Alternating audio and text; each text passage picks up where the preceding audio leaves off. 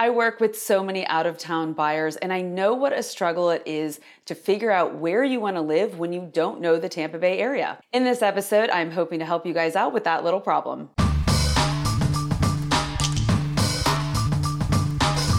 Hey everybody, Melanie Atkinson here, realtor with Smith & Associates in beautiful Tampa Bay, Florida. For those of you moving here or thinking about moving here, it can be super overwhelming when you don't know much about the area and you don't have a lot of time to visit. The main goal of this channel is to help you guys with that challenge, but today I wanted to break it down and talk about a lot of different neighborhoods in one episode. Giving advice as to where to live can be very tricky for me as a realtor. We have professional and ethical guidelines in place to discourage us from steering our clients to certain areas. But I have people ask me all the time, where are the good neighborhoods? Well, I really can't answer that question directly, not only because of those ethical guidelines, but because I don't know what you consider a good neighborhood. What you and I consider good neighborhoods might be very different. So, what I thought might be helpful is to talk to you guys about where my buyers have chosen to move to since the beginning of 2020. A lot of those buyers have come from out of state, so they've already done their online research and in person research.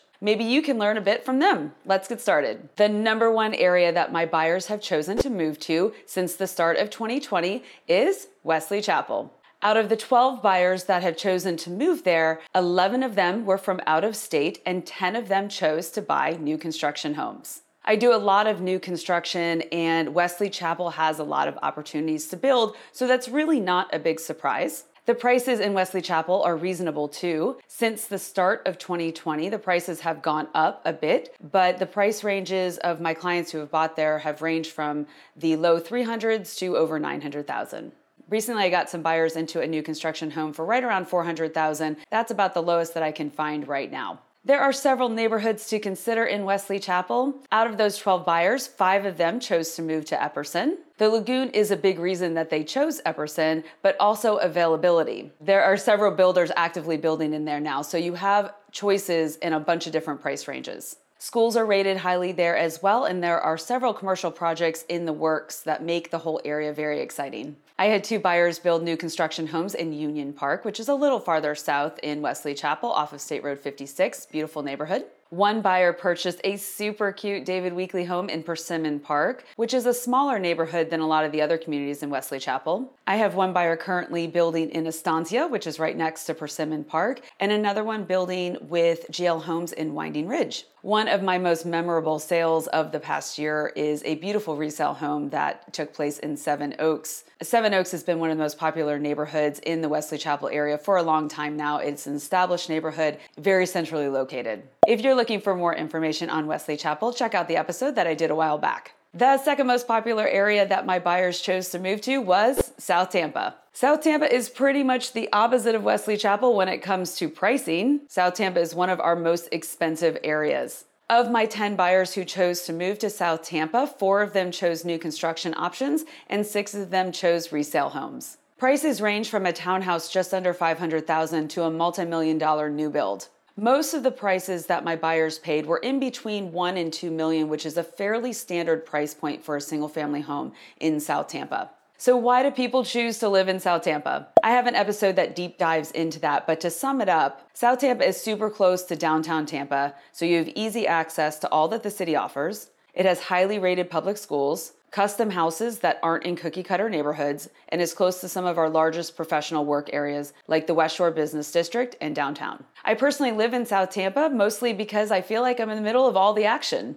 I love having such easy access to all the areas within Tampa Bay. South Tampa also has a long history and much more of a local vibe than other areas in Tampa. The third most popular area that my buyers have chosen to move to in the past 20 months is Odessa. We are headed back up to Pasco County for this one, west of Wesley Chapel and a little bit closer to the coast. Odessa is home to some really lovely new construction communities, including Starkey Ranch. I've had seven buyers build in Starkey Ranch, five with Taylor Morrison, one with Homes by West Bay, and one with MI Homes. The popularity of Starkey Ranch as a neighborhood is partially due to the fact that they opened a new K through 8 school for the beginning of the 2021-2022 school year. And having a K through 8 school is a big draw for a lot of families. Starkey Ranch also has a ton of great community amenities, lots and lots of biking, walking, running trails, and community sports parks. Check out an episode I did a while back that includes Starkey Ranch called Four New Home Communities. I also had another buyer buy a resale house in Long Lake Ranch, which is another great community in Odessa. One of the reasons that people like Odessa so much is because of the proximity to the Veterans Expressway slash Suncoast Parkway, which brings you directly to the airport, the West Shore Business District, and other major highways which bring you everywhere else in the Tampa Bay area. The commute can be a little bit easier from Odessa depending on where you're going to work, and it's also closer to the beach if you want to be near the coast. The next area that my buyers chose is Land O'Lakes, situated right in between Wesley Chapel and Odessa. Are you guys seeing a pattern here? Pasco County has a lot of new construction and really lovely subdivided neighborhoods. One of the most popular neighborhoods in Land O'Lakes is Bexley. Bexley feels like it's in Odessa, but technically it is Land O'Lakes. And one of the things I like best about the neighborhood is its access to the Veterans Expressway. Bexley has an elementary school within the community itself, lots of great community amenities, and the houses range in price from about 400 to over a million. Land O'Lakes technically covers a very large area. So you have neighborhoods like Bexley, which are close to main highways, and then you have neighborhoods to the north that have a much more rural feel to them. You can find decent values on homes in Land O'Lakes, especially as you get to the more northern parts, but like every other area, prices are going up quickly. The next on the list is the West Chase Citrus Park area. I was actually really surprised whenever I was doing this that I didn't have more buyers in this area. It's been one of my specialty areas for a very long time. But in the past 20 months, the inventory in the West Chase area has been very low, and because of the high demand, the prices have gone up a lot. West Chase is the anchor neighborhood and is surrounded by a lot of other popular neighborhoods like Waterchase, Highland Park, Westwood Lakes, just to name a few. The schools are highly rated and the neighborhoods are established and very, very pretty. For those looking for new construction, there isn't much in this area. Most of the homes in West Chase and the surrounding area were built in the 1990s and early 2000s. It's such a popular area because of its location. It's very centrally located. It has easy access to the Veterans Expressway, which gets you to the West Shore area and the airport and everything else that we've already talked about. And it's about 15 minutes south of Odessa. So if you have to commute south, West Chase is closer. I personally lived in the West Chase area for about 14 years, and I can tell you it was a lovely place to call home. Finally, over to Pinellas County in Clearwater is next on the list. I had one lucky buyer find a new construction opportunity in Clearwater, which is really hard to find. Clearwater has been established for a very long time, and Pinellas County itself is very small in terms of area, so there's not a lot of land for builders to build new homes. Clearwater has long been a destination for people moving to the area because they know about Clearwater Beach and they know that Pinellas County has some of the most beautiful beaches in the country. The city extends through the whole central part of Pinellas County, so there are a lot of different areas within Clearwater itself. I had one lucky buyer find a great resale home in the countryside area of Clearwater, and another one find a great pool home down closer to the beach for just under 400. The next area is Dunedin. I had two buyers choose to move to Dunedin this year, and I have to tell you, it's one of my favorite areas in all of Tampa Bay. I just did an episode about Dunedin and Safety Harbor. Check that one out. People love Dunedin because of its wonderful downtown, local restaurants, access to the Pinellas Trail and Honeymoon Island, and also all of its local restaurants. Situated on the coast in central Pinellas County, Dunedin can be a bit of a tedious commute if you have to travel to either of the cities frequently, St. Pete or downtown Tampa. But it's a great place if you want a lot of local flavor and you want to be near a beach but not on a beach. And speaking of beaches, that brings me to my next area. Again, I was a bit surprised when I was doing this that I didn't have more beach buyers in the last 20 months, but it was such a strange time that I understand why. A lot of beach buyers tend to be second home buyers, investment home buyers, or out of the country buyers. Because of limited access to travel, we haven't seen as many people come from out of the country as we have in previous years. We've also had very limited inventory on the beaches, and again, just like everywhere, our prices jumped significantly. So some people got priced out. When talking about beach buying, it's a very different discussion than all the other neighborhoods because a lot of it is condo living or single family homes that were built in the mid 1900s. We have to talk about flood insurance, rentals, all sorts of things. And conveniently, I have a video about beach buying. And if you need more information about beach buying or want to have a conversation with me, you can always text or call. Now, back over to Hillsborough County for the rest of the areas that my buyers chose to move to in the last 20 months. I had two buyers move to Lutz. It's Lutz, not Lutz. And they were both local buyers who bought resale homes. Lutz is a really charming area in the northern part of Hillsborough County where the lot sizes tend to be bigger than in other areas. And it definitely has more of a rural feel to it with winding roads, lots of established neighborhoods. It almost feels like up north. I also had two buyers choose to move to Riverview and Apollo Beach in that southeastern region of Hillsborough County. Both of them were out of state buyers. One bought a new construction home in Apollo Beach, the other one bought a resale home in Riverview.